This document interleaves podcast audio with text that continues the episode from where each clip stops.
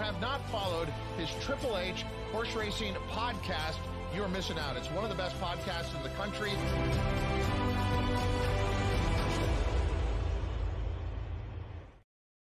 Good evening and welcome to episode 318 of the HHH Racing Podcast. I'm your proud host, Howard Kravets. We are happy to be back after a slight hiatus. Just took a week off and we are cranked up and ready to go for the holidays and some big time horse racing. Please make sure you hit that subscribe button at the bottom right hand side of the screen. Hit that notification bell so that you know when new content will rise and smash that like button. We'd greatly appreciate. You can follow me on X as you see on my name tag at H Kravets and scrolling on the bottom of the screen, my email, hkravetshorse at gmail.com. We've got some big shows coming up, and I forgot on the bottom of the screen, we actually have a special show. Uh, not only do we have Bet and Boozin next Wednesday in our flagship show, as usual, next Thursday night with a special presentation that we'll talk about in a minute, but also next Tuesday, uh, December 26th, the day after Christmas, is the traditional opening day card at Santa Anita. It is one of my favorite cards of the entire year. And we have a special show we are planning at 10:30 Eastern time in the morning. Again, mark this down. You'll see it up on the website uh, and you'll see it on our YouTube channel soon but a special show previewing the huge opening day at Santa Anita on the day of Santa Anita opening, Tuesday, the 26th, 10:30 a.m.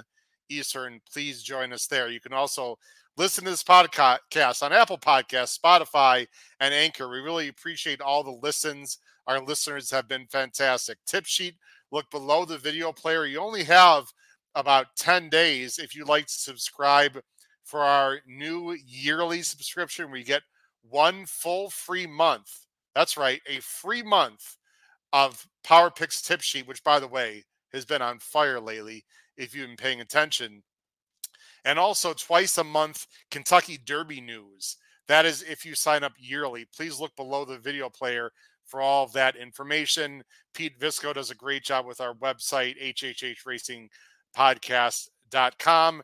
We are also on Instagram, as you can see on the bottom of the screen, the screen, Instagram.com, HHH Racing Podcast. Please check that out. Let's go ahead and bring in my wonderful co-host, who I'm sure in the holiday spirit. First, fresh from his trip from Kentucky again, which we'll talk about just a little bit from the Saratoga Special and the Commonwealth of Massachusetts, Mr. Paul Halloran, and from the East Coast of Maryland, Mr. Pete Visco.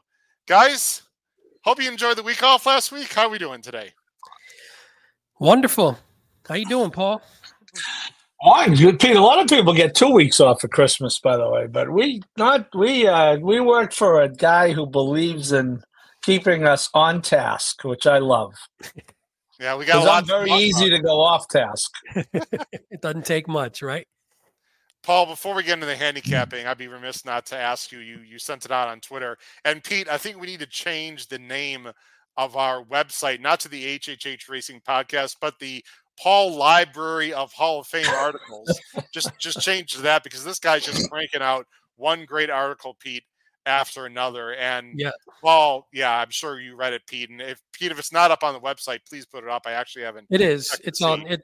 Anybody, it's yeah, for for, for anyone who wants to go to the website, we don't have all of Paul's articles, but we have some of the ones that are that are up there, and they're links to the this is horse racing website so we're not you know we're not stealing anything we're linking you right to the website so there's plenty of articles by paul on there please go on, read them. They're, they've been fantastic as always. Paul, I know you've taken many trips to Kentucky, mainly for good reasons, some for not so good reasons. Um, the last one you just talked, just very quickly, you were there, what, over the weekend and then into Monday, or maybe just Monday, you'll let us know for uh, what would have been Cody Dorman's 18th birthday. And I'm sure his funeral was was sort of closure but this was sort of happy closure, I would say, and doesn't end the Cody's Wish story because it'll go on for a long time as the horse has babies and whatnot. But for the family and for yourself, this probably was a happy type of closure this past weekend. Yeah, it was on Monday, and uh, well, I tried to get there Sunday, Howard, but I, you know how it is traveling these days. I, I, I left my house in here in the suburbs of Boston at three o'clock Sunday afternoon, intending to be in Lexington by midnight, and uh, I was in Lexington by noon the next day. But that's the way it goes these days when you travel. But uh, yeah, it, it, was a celebration, and and this is something that uh, they kind of talked about even before Cody passed, you know, about doing some type of, you know, something special for his 18th birthday. And uh, it was a real last minute decision for me.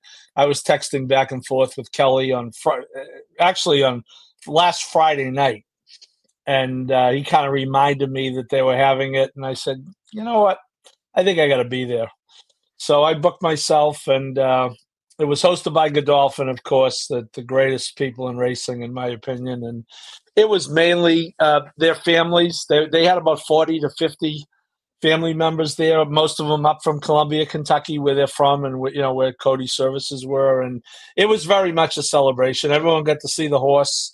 They brought the horse out. And, you know, as I wrote in my column, uh, if you guys read, you know, I'm no Maggie Wolfendale, but boy, if you put that horse in the paddock today, Howard, for a grade one race, you would bet him. If with limited knowledge, he just looks he, looks terrific still, and uh, he apparently is taken to his new duties, which haven't technically started yet. They'll start in February, but uh, good for him. They get to practice, Pete. so. Uh, is uh, Graham Lovett, the stallion manager there, who's a wonderful, wonderful guy, reports that, uh, as you would expect, in the breeding shed as on the racetrack. He's a real pro. So it, it, was good. It was nice. Uh, Kylie got to feed him a cupcake. He liked that.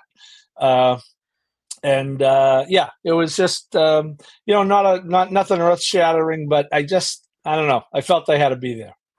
Paul, I loved how you sort of danced around the verbiage of the uh, practicing of the breeding. Uh, I mean, listen, who doesn't like to practice some breeding, right, Pete? Uh, hey, that's my that's my kind of retirement right there. There you go. Oh, I, I, don't even know what else you need, really. You want to be Pete? You want to be Cody's wish? Pete, I, will take it. I'll take it. I'll take Paul, what you're life. saying is, without any published works, he, he would have a chance in the Mister Prospector that we're going to handicap at at at, at the Gulf. Yeah, right, huh? you know, again, you know that you you never know what's going to happen, but a lot of it is how you know how they act, right? And yeah. um, you know, again, they they it, the breeding season, of course, as I put in my column, appropriately starts on Valentine's Day, of course. um, but you know, they, they have high all, hopes. They don't all take the stud duty. I mean, people just assume. No, you, you never know. No. So. I cigar. remember, the great cigar was not fertile. Believe Correct. it or not. Yeah. And uh, so, yeah, you never know. But uh, he has a a full book, as they say. He is sold out. So if you if you have seventy five thousand and you want to breed to Cody's wish, you got to wait till next year, as we Red Sox fans say. But uh, yeah, it was it was nice. It was snowing out. Uh, I didn't know until that day, but Kelly told me that Cody loved the snow, even though it doesn't snow much in Kentucky. Um, the first day he had his tablet, it was snowing, and he asked his mother to through the tablet to bring him to the window because he wanted to watch it snow. So, again, you can believe it was a coincidence that it was snowing on Monday, but if you do, I can't help you. You know, I was kind of saying, okay, Cody, enough. We get it. I didn't come to, I didn't leave Boston to come to Kentucky to get snowed on, but uh, it was a pretty, uh, pretty picturesque scene out there, the outside of the Stallion Barn at Jonabell Farm. Well, Paul, the way you weaved that in the article, anyway, people can read it. I, but P and I just, I think, are just I, amazed is not the word because you just continually do it, but just cranking out really well written pieces, Paul. And as a journalism major, I can really appreciate that. So, uh, well, thank you. Thank more you. to come. I have a lot of work left to do.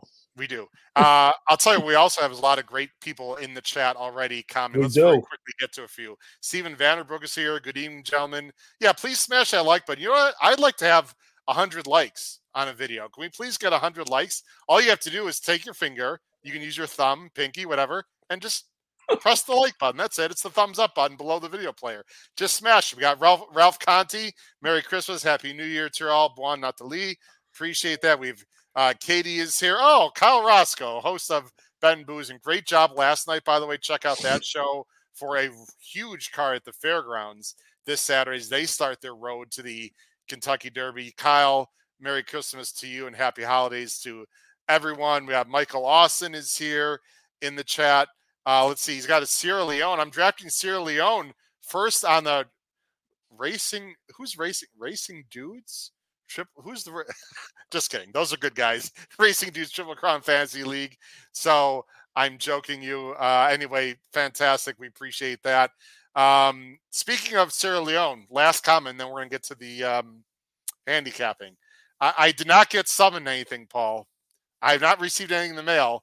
As you guys know, I think I am going down to Gulfstream um, and Southern Florida next week uh, for the uh, big Pegasus preview day for four days. I have talked to Miguel Clement already. I will be visiting Payson Training Center. I've never been there.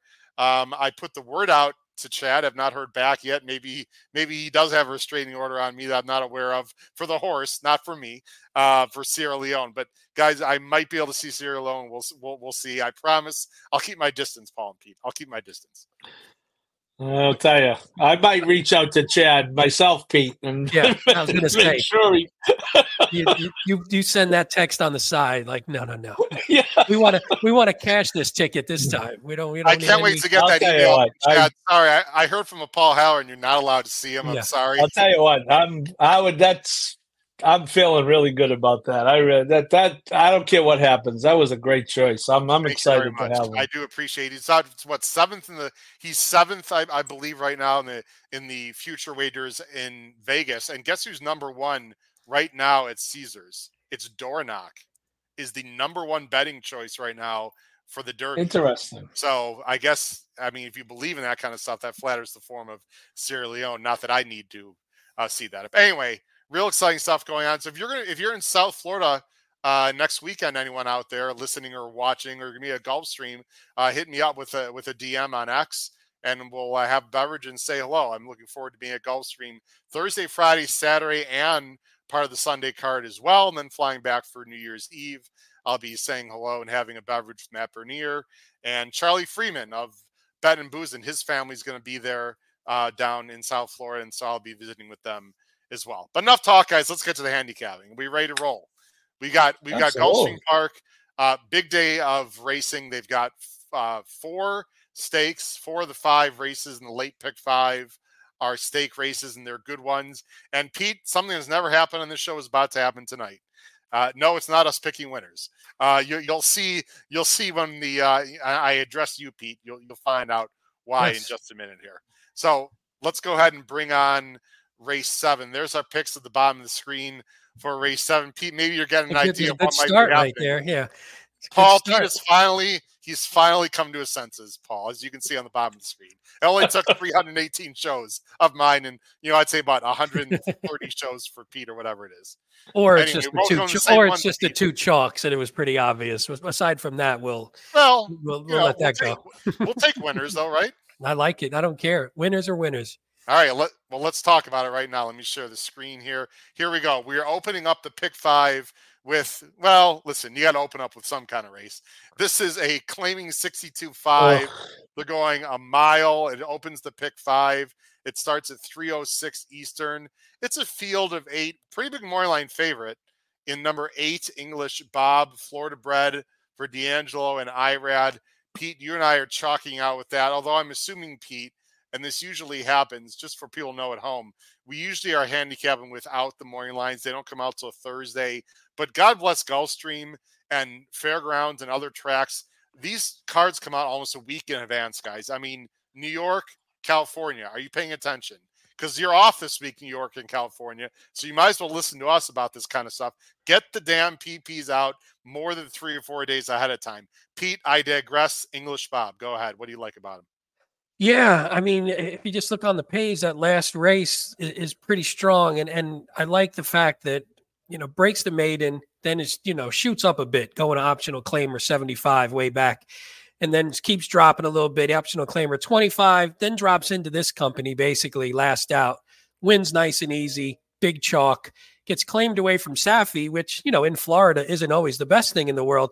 But D'Angelo, 41% winner, 74% in the money, first after the claim in dirt routes at Gulfstream, picks up Irad. The horse is tactical, should be able to work out a trip from the outside, can sit off the pace that's there. Just looks really, really strong and it's really logical. I, I can't imagine not having this horse at least on the ticket, if not on top. So there's there's everything that I like about this one. P, this is one of those horses that would never make a win bet at six to five, but you have no, to use no. an A, right? And, and he had to work pretty hard in that last race uh, to go by at 50 cents the dollar. I don't know if you watched the replay, but that was off a long layoff. And of That's all what, the yeah, horses, yep. of all the horses in this race, Pete, and I'm sure you agree, he just seems one of the few that has some upside. He's he's still a three year old about to turn four. I don't see any reason why he can't run an improving number. Not that he needs to. And the time form sort of disagrees. He got a 72 Beyer, but a 96 time form. So time form has this race a little bit higher if you subtract 20, et cetera, et cetera. He might, I think he's going to, I don't think he's going to have a lead here, but I think he's just going to sit outside and go by when it counts. Agree. No, I agree with everything. Yeah. And I'm glad you mentioned the layoff because that was the one thing I didn't yeah. mention. So hopefully he's even a little sharper this time out. I think so. And you, you know, I've got the seven in second.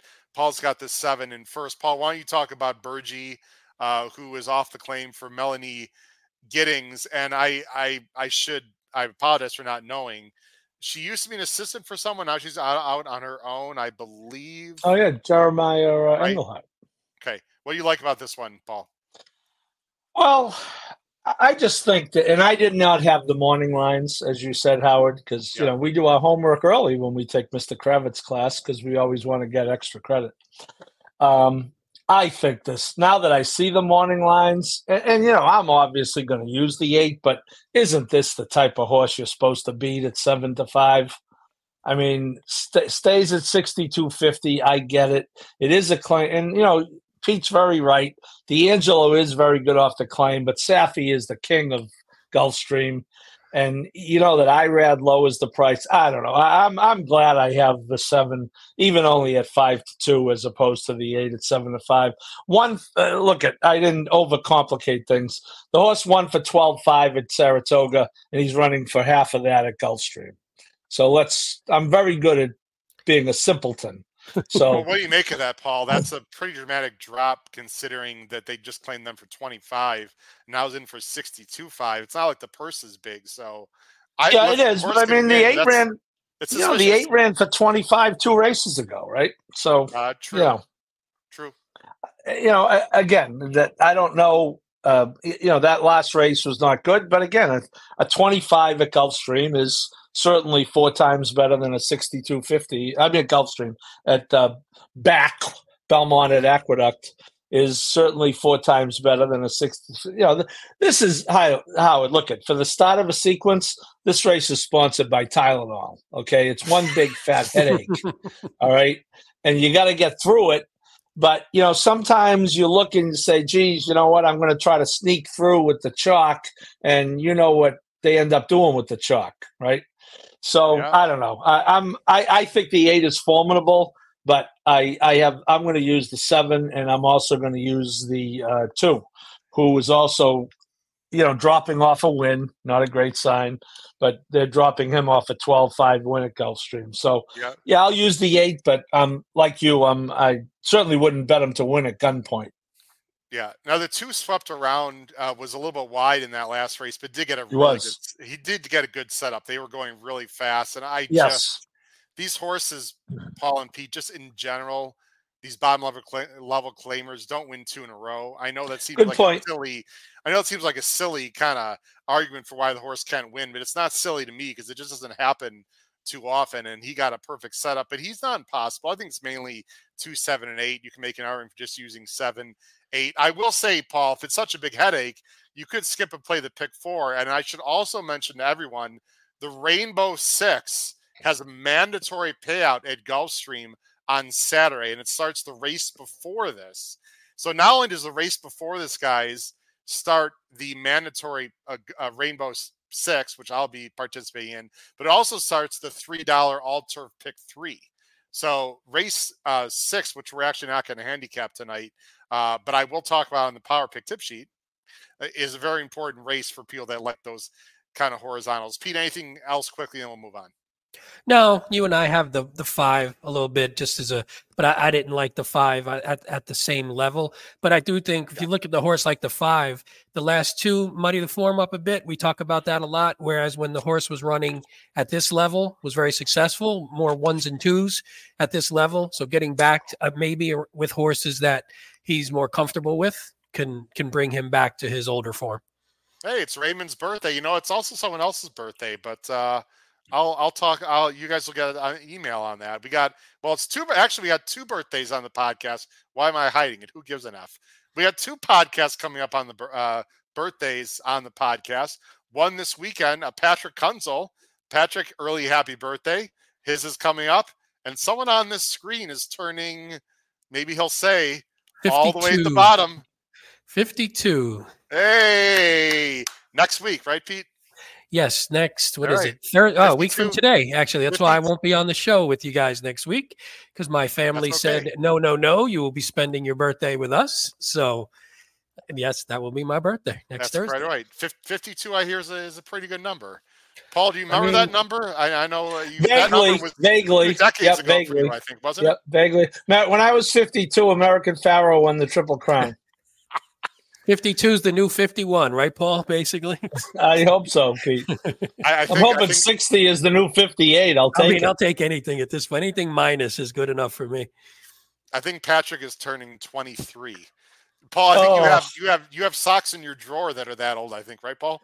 Oh boy, that's why I love hanging around those guys. I I, I envy them because I yes. think of how many light years they are ahead of me when I was that age. I mean, I was a degenerate as well. Don't get me wrong, but these guys actually know what they're doing. yeah, no, it's pretty cool. So happy birthday, and also I don't know if I even said it officially, but Merry Christmas to everyone out there uh, who celebrates, which is most people, I, am sure. So of course, happy early Happy New Year, but we'll be on before uh, the New Year and after Christmas. So, but anyway, Merry Christmas to everyone out there from the HHH Racing Podcast. We all uh, wish for everyone's health and happiness and a lot of uh, joy uh, spread throughout the world for you and your family and friends. Let's go on to race eight. There, Pete, you and I have the same pick again. Paul, what is going on here? What is happening here? Is this going to happen throughout the show? I mean, can't possibly happen. I want to be there when Pete changes his play before Saturday. yeah, when, I when I when I send out my picks on Saturday that I that I send out, they'll be all completely different. Paul, come on, Horsey Dave, Horsey Dave, weren't you here at the beginning of the show? He wants to know if we're doing a show on opening day at Santa Anita. Horsey, come on, Horsey. Horsey, come on. what do you think? Does the sun rise in the east? Could I Michael mean, this Jordan? Is a major. Come on now. This is a major podcast here. It's like I'm talking to my students. They don't listen. Horsey Dave, we love you. 10:30 a.m. on the morning of Santa Anita opening day next Tuesday. We're gonna be live handicapping Santa Anita. So check it out, Horsey Dave. All right. Um, there's our picks at the bottom of the screen. Paul's going with the one. Uh, Pete, you and I are both going with the 12. Let's bring it up right now. This is the Tropical Tropical Park Oaks. It is ungraded, 125,000 miles 16th on the turf. This is for the three year old girls. It's a big field of 12 with the Chad AE, and the morning line favorite in this difficult field is the rail horse, the number one. Cairo concert for Pletcher and Irad. This is a horse we've actually talked about quite a bit on this show, guys. Let me bring you up on the screen. Gentlemen, here's what we've got. We've got two Pletchers, two Graham Motions, two Josie Carrolls, and two Chads, and four others. So this is going to be quite the interesting race. Uh, Paul, I'm going to have you go first. You're going with Cairo Concert. This is a horse we've talked about, like I said, on this show, and probably her most memorable win, she's been off a layoff. Well, and we're not going to show the replay. Was this one? Uh, I believe the sweetest chant on February 4th, where she broke really slow and closed like an absolute train, amazed everyone. But after that, she was just sort of meh. I mean, she ran okay. It was in grade twos, grade threes, but couldn't get the job done. Now she's off since May. We know Pletcher is good off layoffs, though. What do you like about Cairo Concert? Well, I, I just think uh, you know you have to assume something went amiss in the last race because it led to a seven-month layoff, and other than that last race, you know there really aren't any bad races. At least if you only go twelve deep on the PPs on the classic PPs Um, I do think uh, she's running in better company. I think Papilio is is a good horse. Dance Macabre's a pretty good horse. Um, I, I think this horse gets the trip. Uh, I think it's notable that Irad lands here, and Irad had ridden the 12 last time, who is a Chad morning uh, four to one. I thought it'd be the favorite, uh, but I think it's notable that Irad lands here, having not ridden this horse last time, but ridden him before. Uh, I think the horse gets the trip. If I didn't already say that from the in, I think the inside at this trip at Gulfstream is is good, and uh, yeah, I, I, actually like this horse a lot. I, I think the twelve is formidable, but you know, between the running style and the post. I think she's a little bit up against it. Paul, I'm going to play devil's advocate advocate for one thing. I'm, I'm going to poo poo one thing you said. Isn't Irad on this horse because he's trained by uh, because she is trained by Pletcher, not necessarily that's the horse he prefers. I mean, if this horse, if Cairo Concert is trained by, you know, X person X, do you still think Irad would be on this horse? We don't know. I'm just throwing that thought out there. I think it's more of a, a Pletcher connection rather than this is the horse he prefers. We don't know. Well, except the horse he got off is trained by a guy named Brown, whom he well, rides a lot of horses for. He does. You know, and, you know, you could say he only rode that horse once. He only rode the Chad horse once, right. and he's ridden the Todd Pletcher horse five times. Yeah. Uh, so that you know that's legit. You know, I, am not saying that's a you know the mitigating factor, but I, I do think it's uh, noteworthy. Hence, I noted it. I do think you bring a good point, and Pete and I are going to talk about the outside horses, the 12, 9, 10, and 12. Uh, Corin, dude, you know what? I forgot to do this in the first race, and I greatly apologize because I wanted to start bringing up the time form um, early pace. You guys see on the right side of the screen, and you can see it's favoring front runners, and they have Cairo Concert all the way back here, along with Startup Mentality. They move the 10 breath away, which we'll talk about a little bit closer. Paul, when you see favoring front runners and uh, a pace projector, and you see your choice and frankly my choice and Pete's choice in the back, does that concern you? Yes. Yes. I'm now looking at my I'm looking at where my second choice is on that grid, right in the middle. I might have to make the okay. 10 an A instead of a B. I just want to bring yeah. that up. And, and yeah. our top choice, Pete's in the same situation. So, and I strongly Worse. believe in time for him. I think all of us do. But yeah. I will say, Paul, off the layoff, I think Irad's going to have this horse more mid pack. I just can't believe the one's going to be drug all the way back to last from the rail. I think he's going to use her a little bit and she'll be fresh and she might show more speed as a more mature three, you know, three old turning four. I'd be shocked if she's in last. Um, I don't, if she's in last or close to last, I don't like her. I do think of the closer, she'll probably be in the best position at the top of the stretch. Whether she's good enough is the big question. Now, Pete, you and I are going at the 12. And to me, I'll just say one thing and let you expound much more. This is the most talented horse in the race, in my opinion. The question is the outside post and the pace situation we just brought up. Yeah, that was the big concern because I'm, as you can see, I like, well, I have the one in third and the and the twelve in in on the top, and my biggest concern was what you pointed out with the pace, where this twelve has zero speed. She she just dropped, as you can see, she drops to dead last. Nothing bad happened uh, in in either race. She just doesn't have a lot of speed, drops to last, and and makes her run. And I mean, it got her beat last time. I mean, implicated, who's in this race also worked out a perfect rail trip, got the trip the whole way around, and saved the ground. And startup mentality had to stay in the back, swing wide, had obviously just had to run more ground. And I think that's what cost her cost her in the end. So your concern is obviously now we're in the 12 hole. Now we're further out. That first turn comes super quick. You're gonna be stuck. But hopefully, because she's so slow out of the gate, at least she won't be caught wide on the turn, maybe. Maybe she dips just right behind the field, but then the slow pace can get to her if if she stays a little bit too far back in a big field like this. Yeah, she was the seven in this replay. I was I had the wrong horse point out. Sorry, early. She was the seven. Here's implicated who got an absolute dream trip. And this so let me just go back to where again she's pretty far back. I was pointing the nine, but she was, you know, a second back there. That that race drove me crazy because I lost the pick five uh, in that race. And Pete and Paul was one of those circumstances where it was the other Chad who hadn't won a grade stake yet. I mean, we've seen this story before. They both now now actually startup mentality is not one the great at stake. So hmm, just want to bring that up. Um, but she closed really well, Pete. I don't know if you looked at the incremental splits here, but I mean, I wow.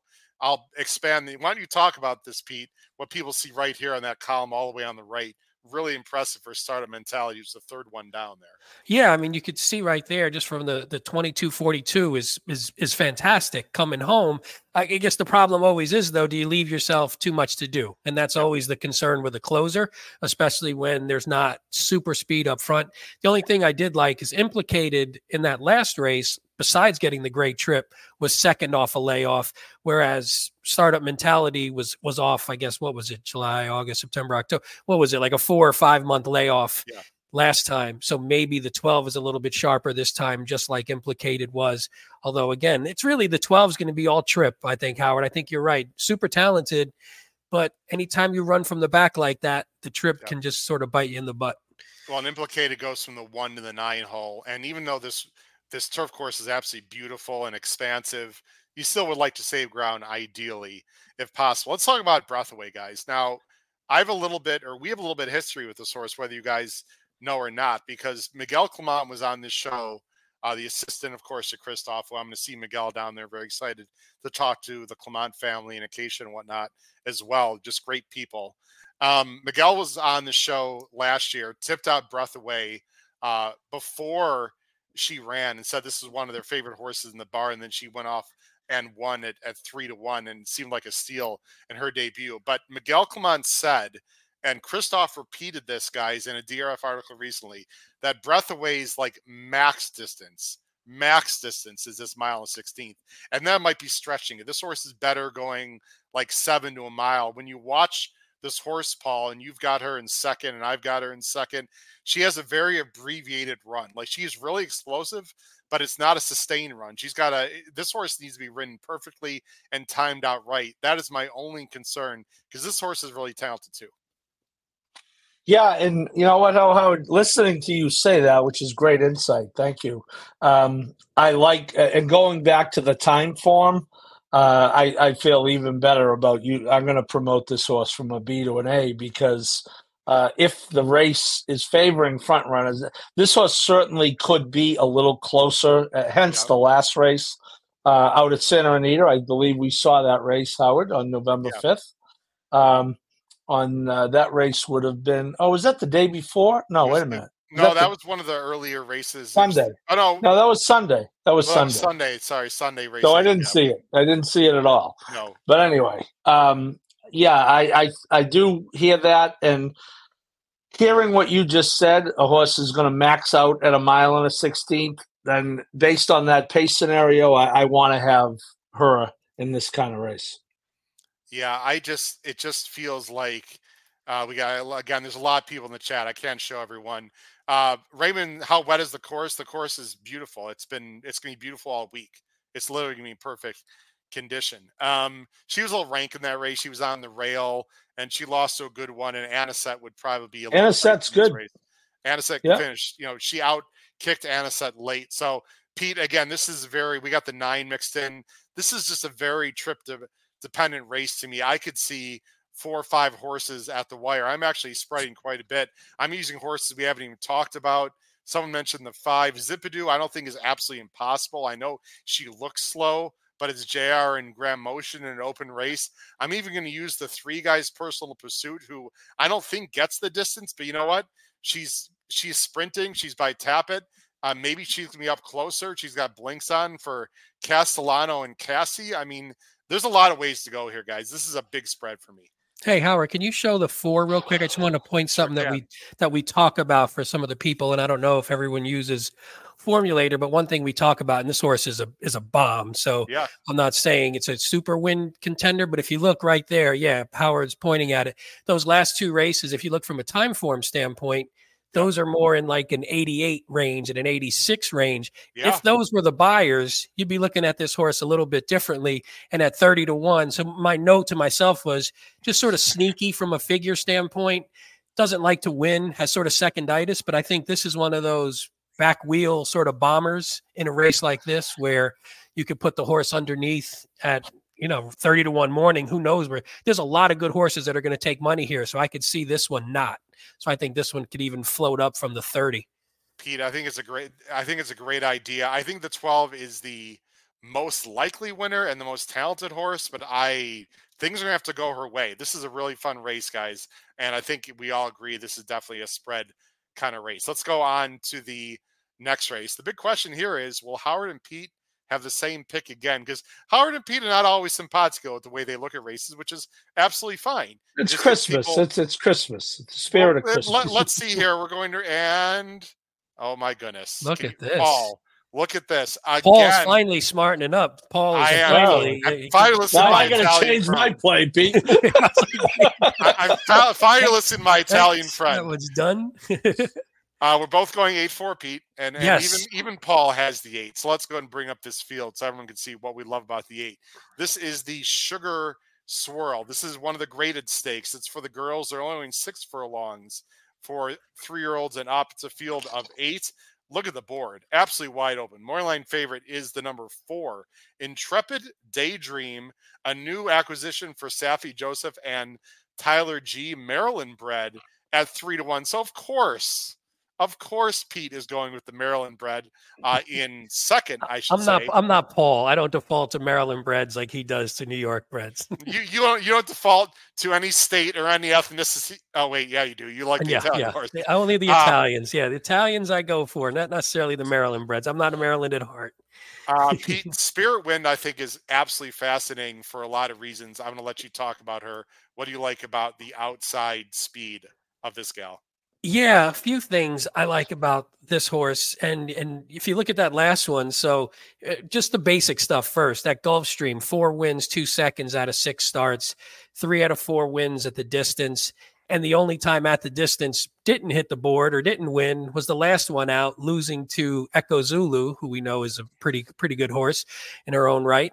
And then you go for now we're moving to the Carlos David barn, who's been super hot at this meet and he's you, you know there's one thing I do like about this one. If you look back, you see when broke the maiden by 15 off a layoff, then's off a layoff again, wins by five, then off a layoff again, wins by a head, now off a layoff again. So one thing you like is this horse can fire off layoffs and and some of them are lengthy just like this one is.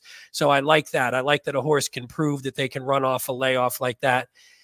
Some of the ones were some slow paces, so maybe there were some favorable pace advantages in some of those races. But I think from the outside, I think Jose can sort of dictate what he wants to do with this horse, whether he wants to clear and go to the lead or maybe sit off if somebody inside goes. So I just like the position. I like the horse. I like the horse that can run off the layoff, loves the course, loves the distance.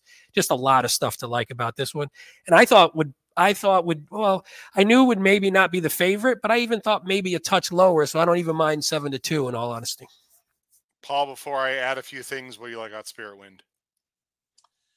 Well, I think uh, you know. Again, I don't want to oversimplify things. That's my theme of the night. But Echo Zulu would be one to a hundred in this race, not one to nine.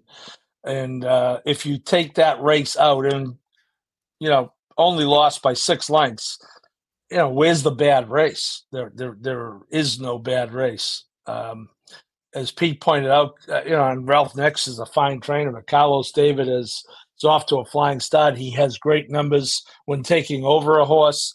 You know, this horse ran a really good second to Cece in the Princess Rooney last year. Cece, of course, uh, was a Breeders' Cup uh, winner, uh, I believe. Was a Breeders' Cup winner. Breeders' yep. Cup. Yes. Yep. yep.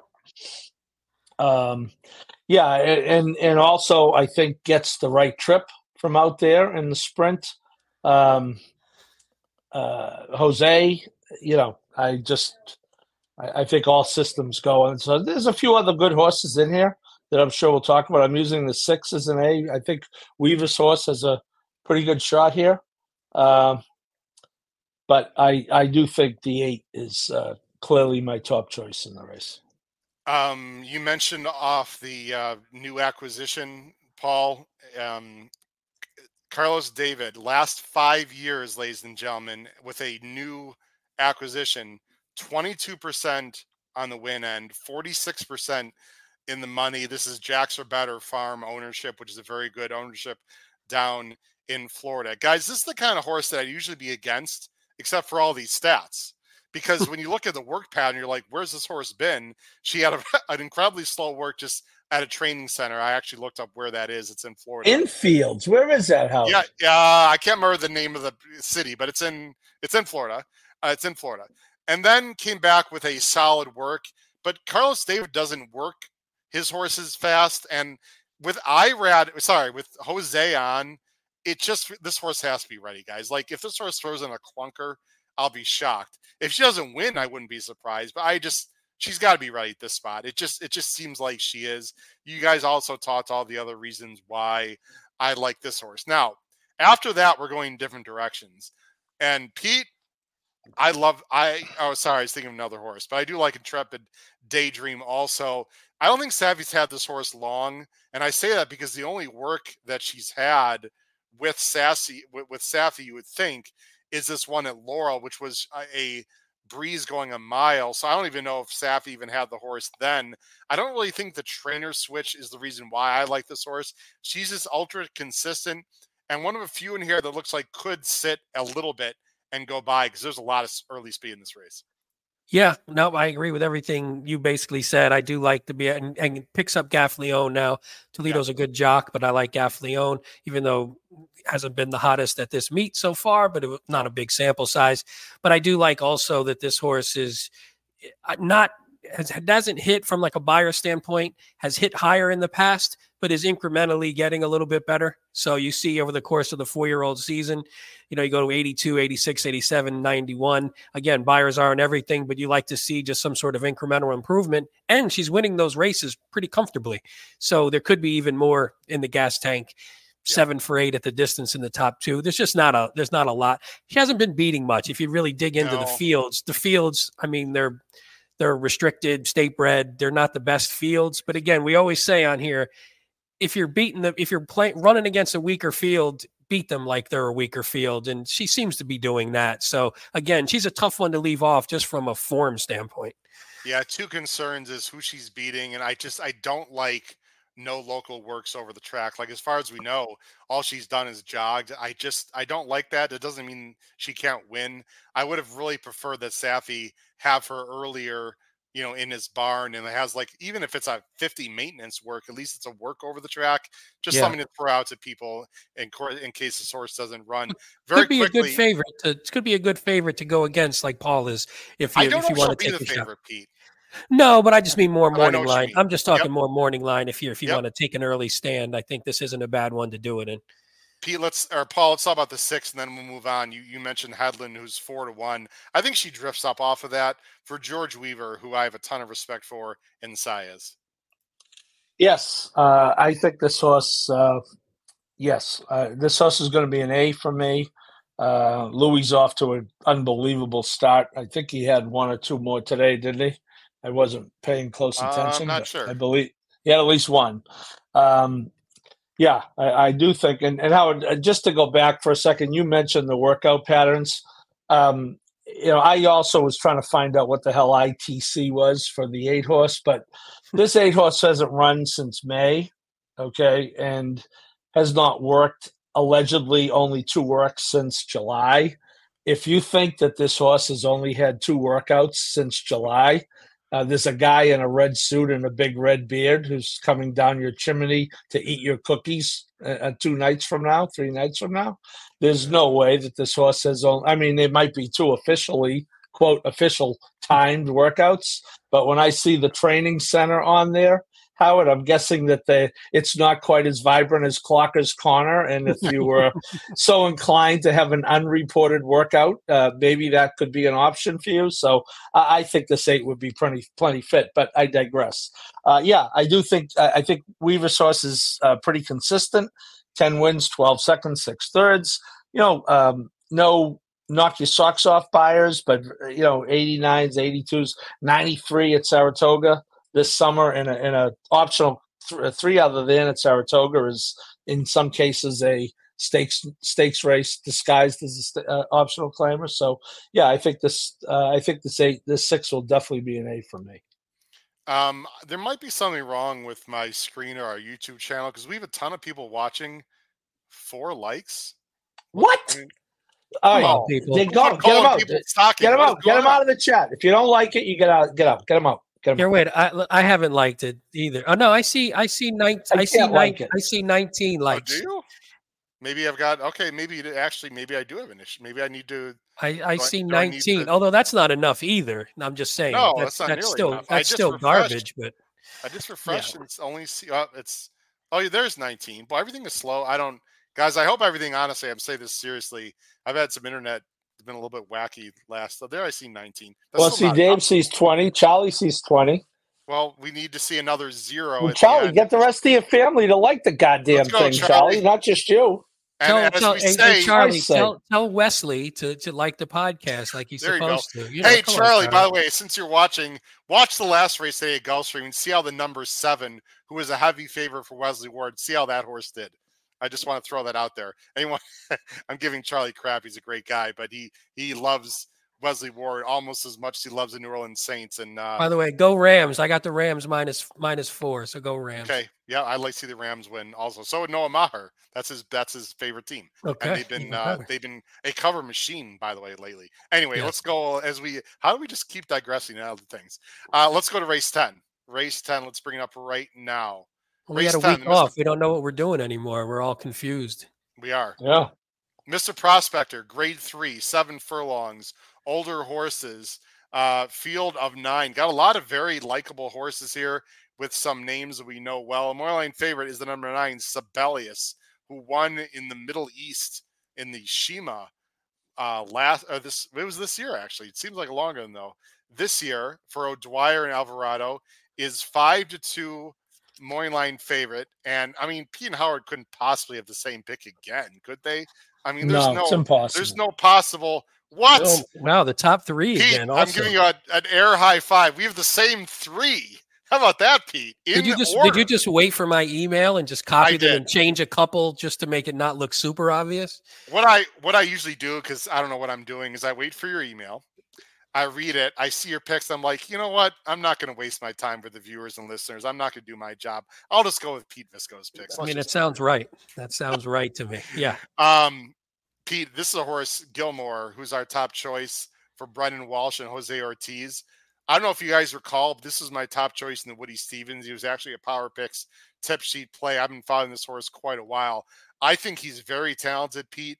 If we get four to one, oh boy, I think not only does he have a huge chance to win this race at an okay price, but in my opinion, guys, I think he's going to have a huge 2024. And I'm going to say it right now Gilmore will be in the Breeders' Cup Dirt Mile in less than a year from now at Del Mar.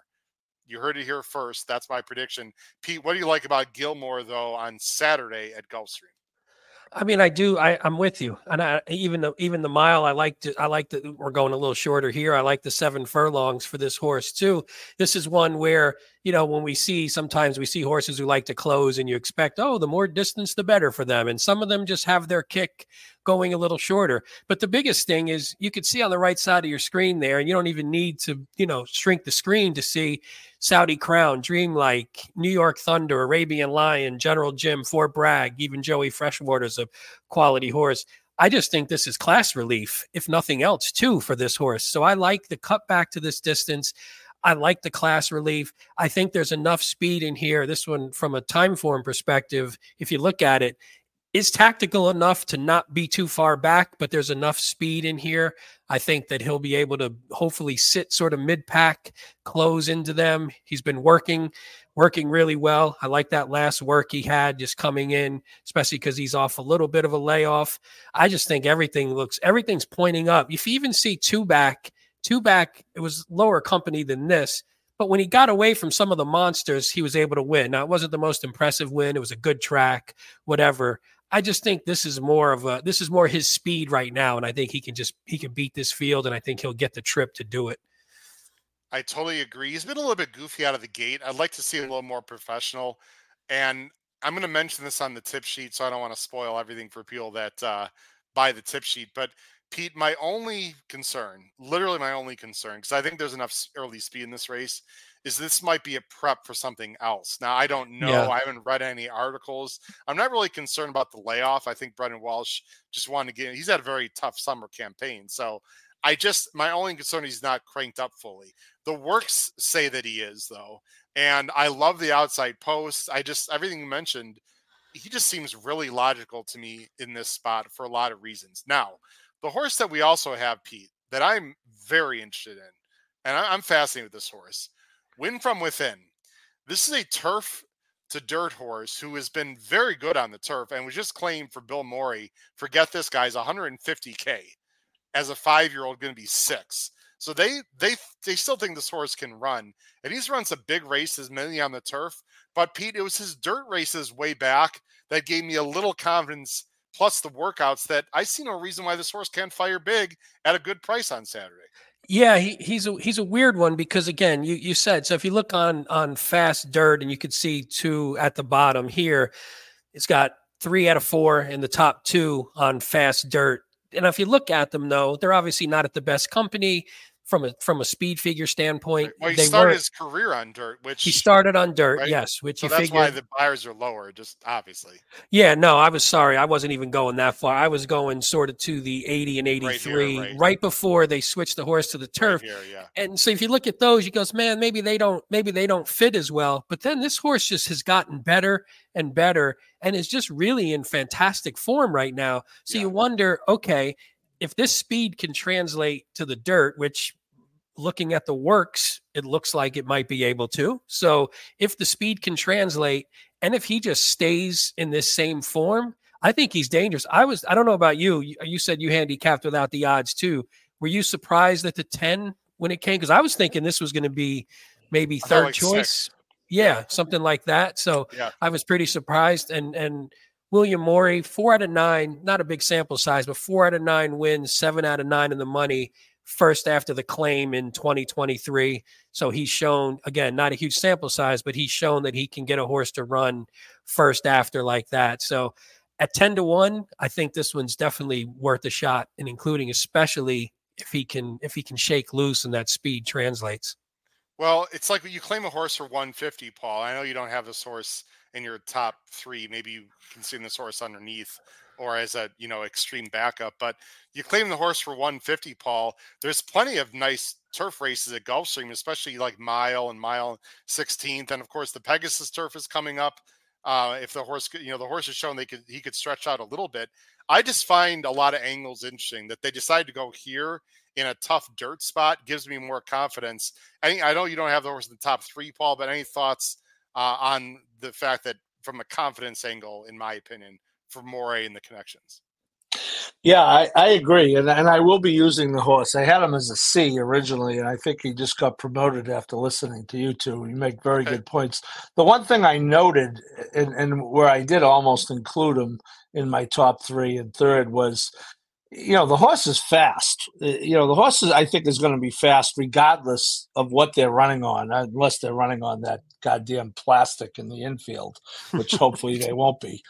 Um, but this oh, horse language, is the language on christmas week. Wow. Yeah i know. Well, you know it is what it is. That's what the tapeta brings out in me. Um, but the he's fast regardless. And I, I do, Howard, I think you do make a very good point. You know, they claimed him for 150. And, you know, the fact that they're starting him on dirt, they're thinking of, they have to be thinking of at least the potential of him running in some real big money dirt races down the line. And they want to see, right? And if it doesn't work out Saturday, then they'll go back to the turf. But if it does, then you know, they they're looking at getting their 150 back sooner rather than later, right? Well, Paul, the way the Pegasus is coming up, if this horse runs, well, I'm not saying he has to win. He has to be invited, yeah. also, by the way. He has to be invited. But if he runs well, first or second on Saturday, it's not like he hasn't gone the distance. I wouldn't be shocked if he's in the Pegasus. Now, I wouldn't, I wouldn't, uh, you know, bet him or, uh, you know, put him on top most likely in the Pegasus. But maybe this is a precursor to the Pegasus. I mean, I don't know. This is this is just a very interesting horse. It is interesting. And yep. uh, here's another interesting horse. Uh, this the seven. Now, or I'm sorry, not the seven. The uh, the nine. Uh, and by the way, Charlie Freeman liked long range Toddy a little bit, who I don't, but I respect Charlie's opinion. Sibelius, what do you do with this horse, Paul? Because even uh, Jeremiah oh. Dwyer admitted that the Golden Shaheen took a little bit out of him. It doesn't take a, a bit out of everyone, so that's a complete ridiculous fallacy. Please don't think that people that that fallacy has been disproven for years now. But in this case, it seems to be true. He's just never run back to his numbers before. Now he's got to go seven. This to me will tell the story where they go with this horse going forward. Because if he doesn't run well, they're going to have to lower their expectations. But he is tactical speed. He's going to sit right outside of Hurricane J or maybe even have the lead. He's logical if he's right. Yeah, and, and I have him, but certainly, you know, seeing he's the morning line, he's not the type of horse you want as the morning line favorite. I will say the first race off of Dubai was really not that bad. I mean, he forced the pace with Gunite, you know, whom we saw run second in the Breeders' Cup Sprint. Um, you know, then they, you know, they shipped him across the country, taking a real shot in the Bing Crosby, and he absolutely, you know, forced was up on the pace, but then stopped, and then you know back to Keeneland for a good rendition of the uh, edition of the Phoenix, but again went to the lead, stopped. So I am banking Howard a little bit on the fact that this all, not some, all of this horse's best races have come underneath Mr. Alvarado, my friend Junior, uh, who's a finalist for the George Woolf Award, by the way, and we are okay. very rooting for him very hard. That's cool. Um, I am kind of banking on that a little bit, Howard. That might be a reach, but not the horse I want as the favorite. But I do think that if he's the type of horse that if he if he runs his A race, I think he wins this race. You know, somewhere between moderately to handily, but that's a big if. Big if. The other horse we have to talk about, and then we're going to move on to the last race in our picks, is Hurricane J. Now, I've got a little issue with Hurricane J. People like, how people like, why why is Howard not like Hurricane J? Guys, if you remember, Hurricane J is the horse that had no business being the Breeders' Cup Juvenile and broke like a shot from the rail and effed up Cave Rock, who was a major play in my BC BC pick and a lot of people at our table, including Matt Miller and others. If you remember, they he battled with Cave Rock the first quarter, and then he lost by 21 lengths in that race. Had absolutely no business being in it. Jorge Delgado takes over, and all of a sudden, no surprise to me, he runs very well in his last race. Paul, this horse is not going to be able to rate at all, especially with Irad. And I just have a feeling that he is going to be the thorn in the side of Sibelius. We'll have to see. I don't think Hurricane Jay can win, but Irad is is going to be going, guys, and he's going to make life a living hell, in my opinion, for Sibelius. Thoughts on that, Paul? I think it's a valid point. I agree with you on his participation in the aforementioned race. Um, um, I you know, it's another story for another day, but I think going all in on Cave Rock was somewhere between haphazard and reckless, but that's easy a year after the fact. Um, I got um, another adjective, actually two words, effing stupid. How about that? Yeah. Yeah, but you learned your lesson this year, didn't you? And didn't you did not do it with the Philly this year, right, Howard? I did not. Right? Tamara was a no-go for me. But anyway, I just think if Sibelius yeah, clears no, early, that's a major problem. If Sibelius does not have the lead – in the first 10 steps, that is a major issue for Sibelius, in my opinion, Pete and Paul.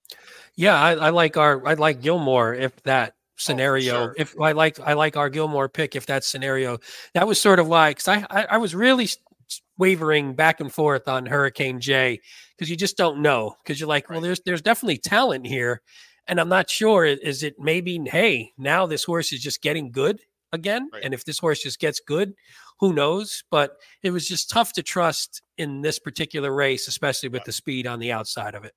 Oh, it's a major class test, and that's sort of why I like win within. Also, Pete, I think if if we if I read it correctly, maybe you read it correctly, he's going to sit right off the five and nine, maybe get a great trip. So I think that's another angle. We didn't talk about the rail horse, who's a nice New Jersey bred, by the way, who's got a shot. Also, this is a it's a really fun race. I think the first five seconds of the race are absolutely crucial to see what happens between Hurricane J and Sibelius. We will find out, guys. Let's go on to the last race as we're coming up on an hour, which means we're in good timing as we'll spend another about 10 or 15 minutes or so. So Pete, we have been we've had the same horse in every race so far, and we I look back at like a bunch of shows.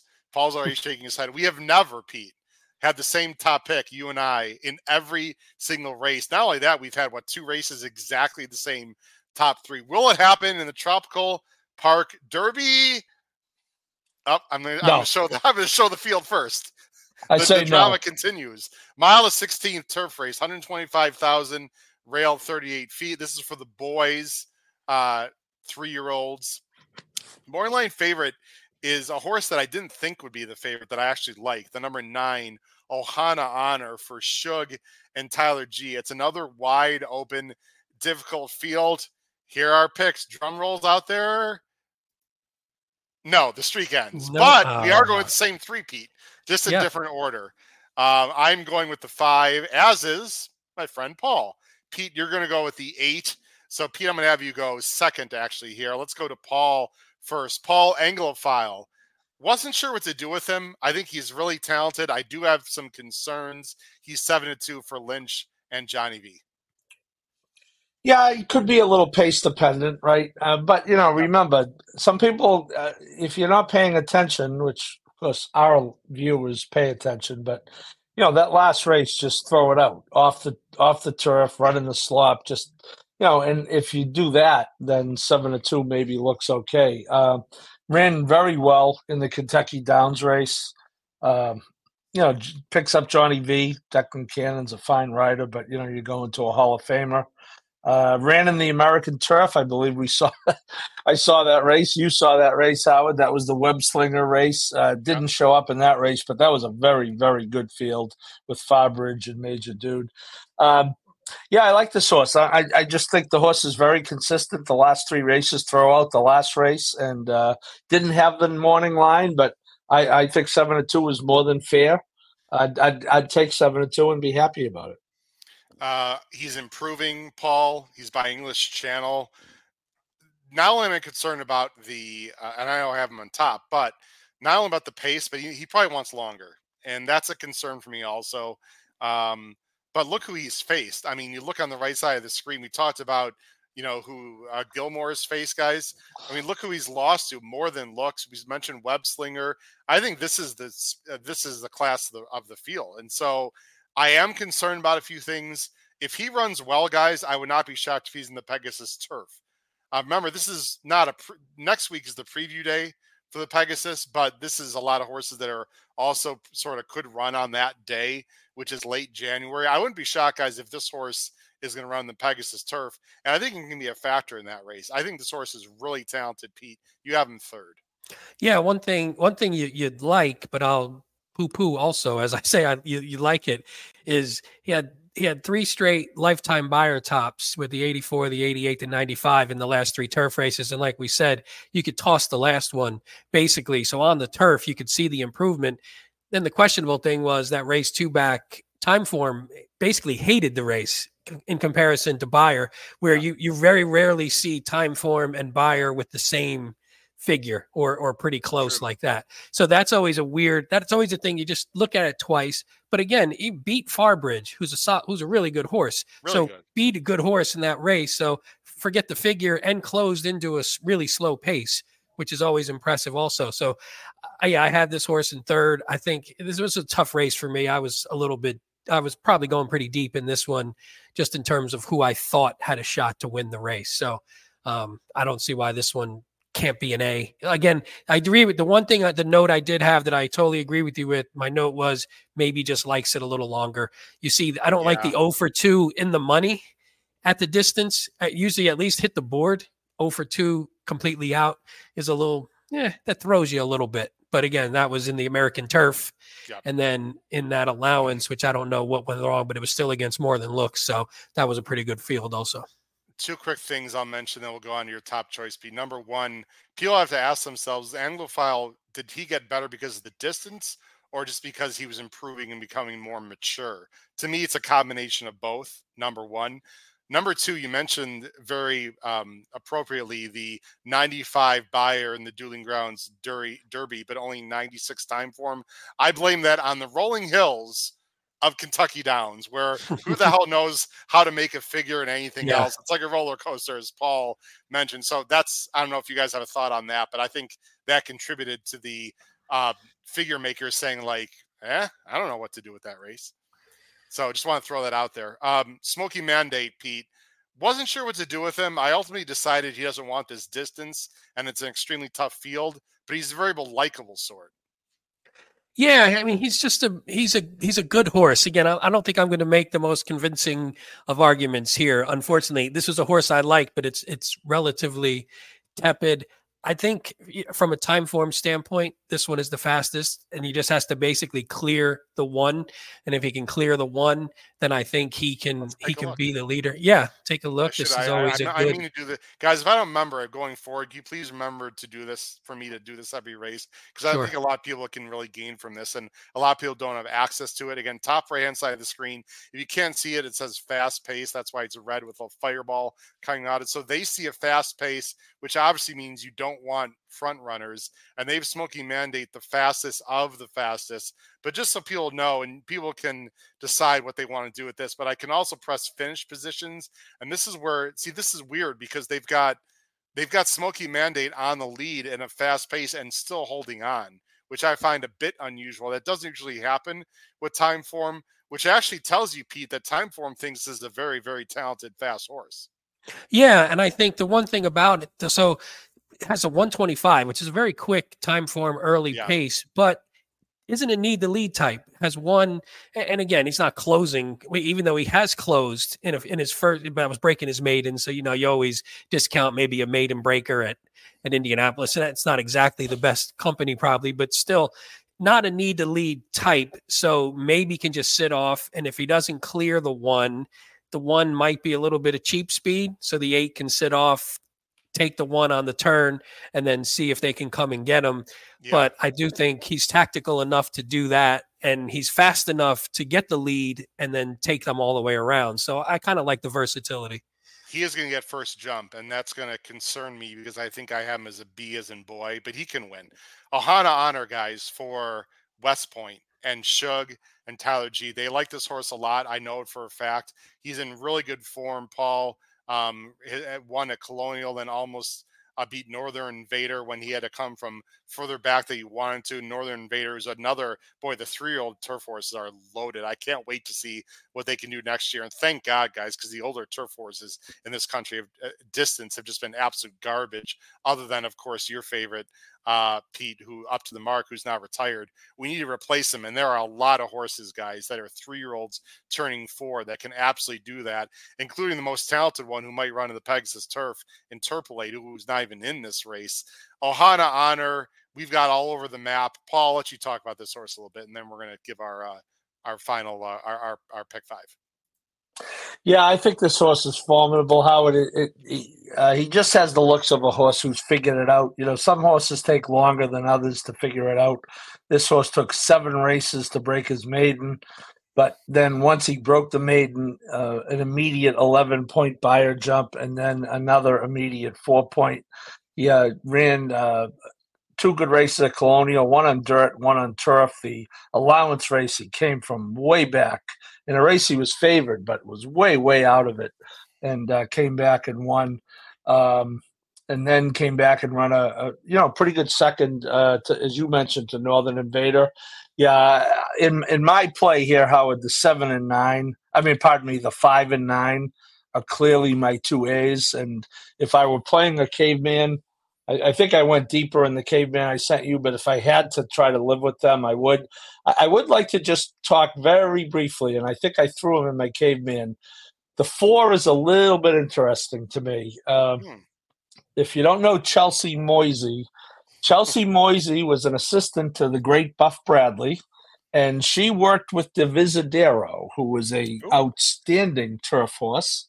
Yeah. Uh, if I went deep enough into my phone, I have a picture of her in Divisadero at Saratoga several years ago. Um, you know, this is an inter. She runs at Tampa, so it's not you know that interesting. A ship, she just had a ship across the state, but you know, Carol Cedeno rides top top rider at Delaware. Um, you know, horse has a 91 Beyer last race, which is you know in the mix with these horses, right? Ohana Honor has a 91 career best, and we're talking that that's the favorite. So I will have the four as a C, and I'm not going to get you know in within the race. Uh, I'm going to pay a little bit of attention to the four. Paul, I had the four as a C also, by the way. Let, let me do you guys a favor. Save your money. Um, that last race fell apart like you would not believe. And just so you know, I'm just kidding. You guys can do whatever the hell you want. You're not going to listen to my opinion in general anyway. But uh, to be all honest, Paul, well, hold on, Paul. Paul, don't give me, don't, don't do that, Paul. Let me explain, Paul. I can do I something the, else with my fingers. I love easy. You already you already swore this tonight. That's more than one that you normally do, Mister. The call uh, is coming out. The call is coming.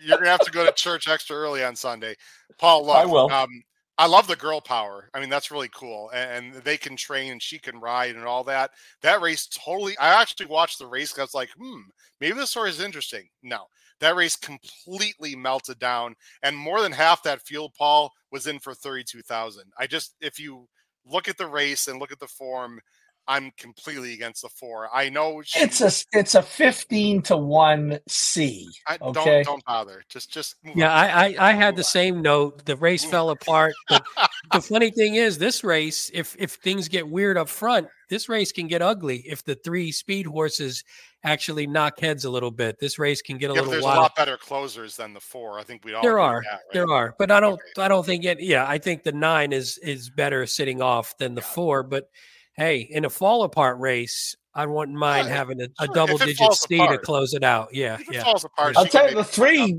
Don't sleep on the three either. Boppy. Uh, right now, I got to show the three. I want to move on to the what have we got? The three. Who's the three? Oh, Boppio is a decent horse. I just decent I don't know. Horse? He's got one number. I, he doesn't do much for me, but I got respect for him. I don't know. He doesn't do much for me personally, but I hear you. Apparently, you only care about what Pete thinks tonight. Well, pretty well, much. I mean, I gotta, mean, you know. no, but honestly, guys, I, I think the four to me, for me, just gotta throw it out there and give people my opinion. I think he could run a very good closing fifth at best. That's just my opinion.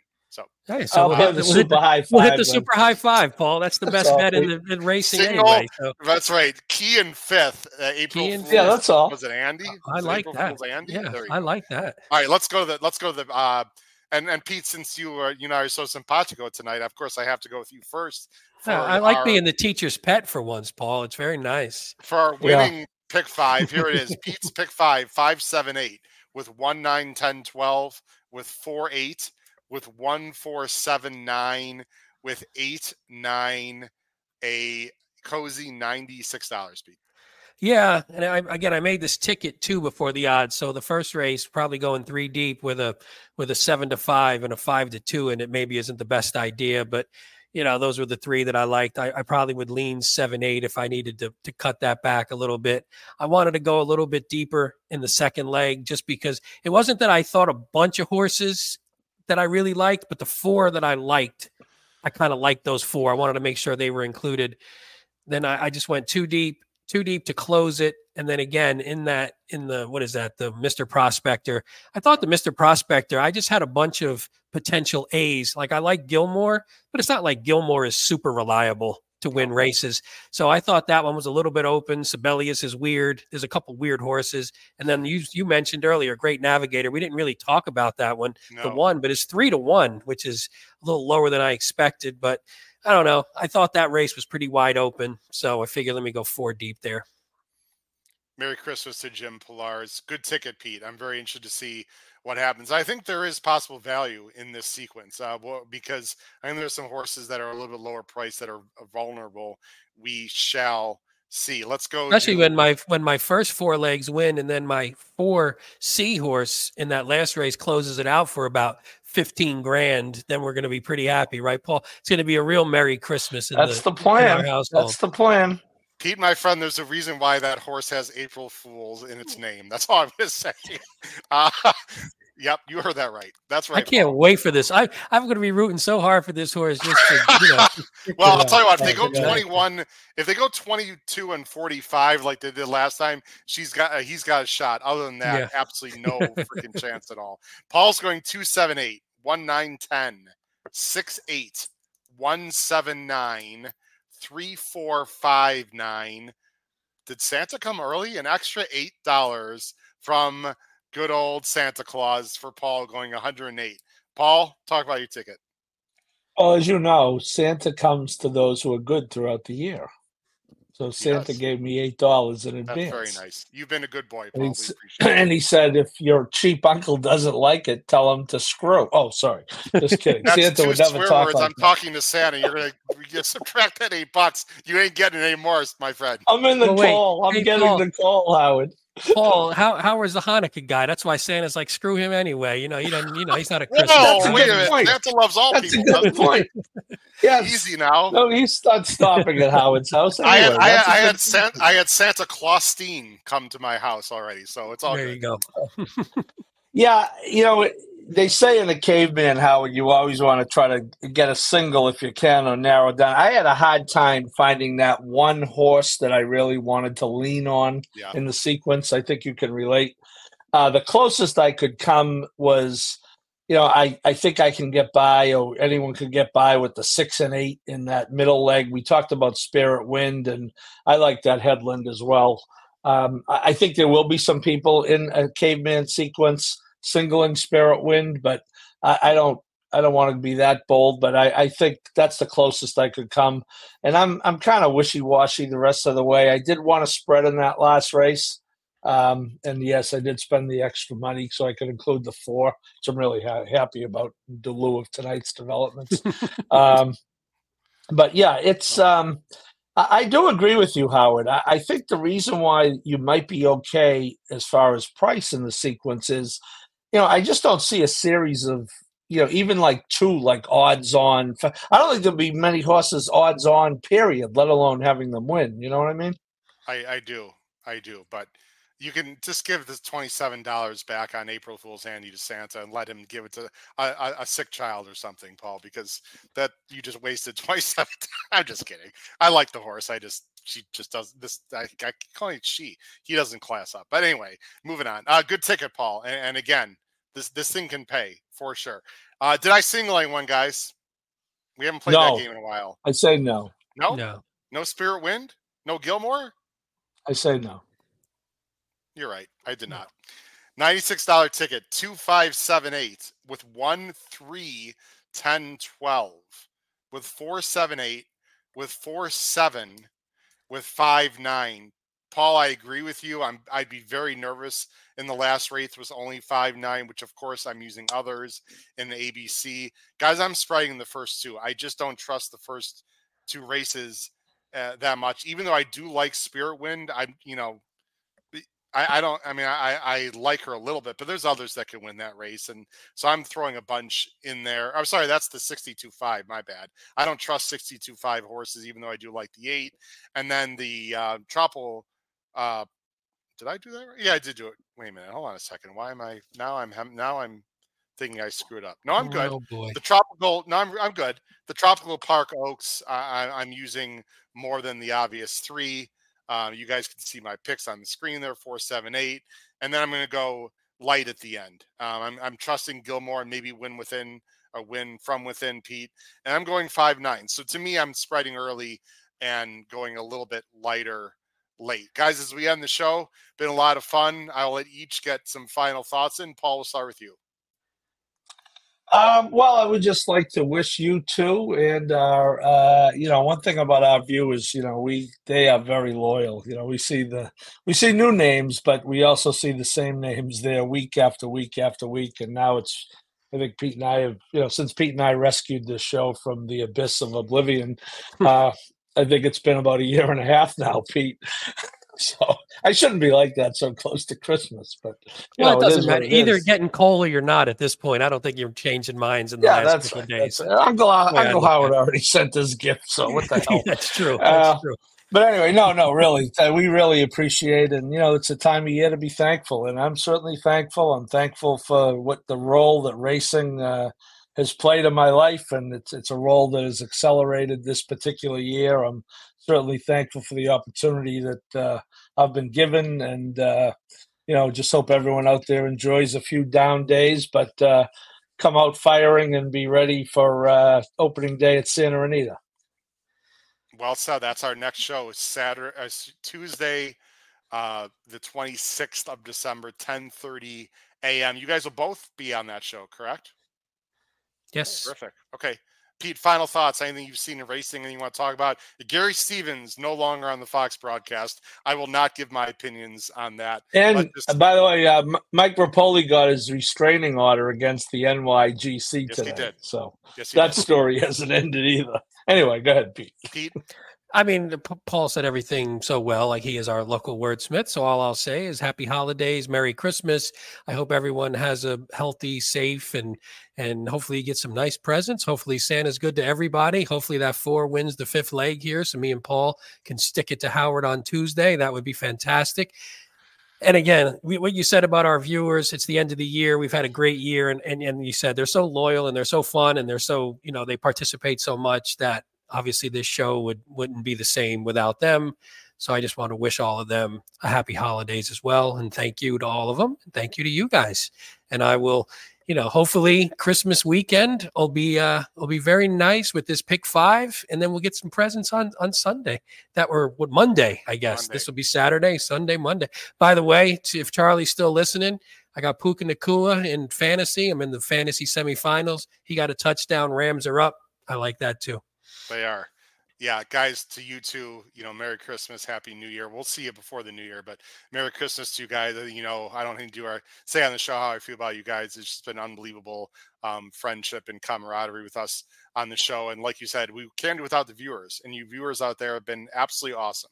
We can't thank you enough. Continue to please spread the word because 2024 boys, do we have some plans for? We have new shows. We got some new names of shows coming. We got some new material coming out, uh, and we're just going to keep growing. And I'm really excited what 2024 will hold for us. But in the meantime, wish everyone again a Merry Christmas to everyone. Hope you have a wonderful time with your family and friends, and we'll see everyone next Tuesday. For my good friends, Paul Halloran and Pete Visco, has been your host, Howard Kravets, episode 318 of the HHH Racing Podcast. Crush your bets at Gulfstream in the late pick five, the mandatory uh, payout pick six, or any other wagers that you will be making. Take care, everyone. Have a great night. Bye bye.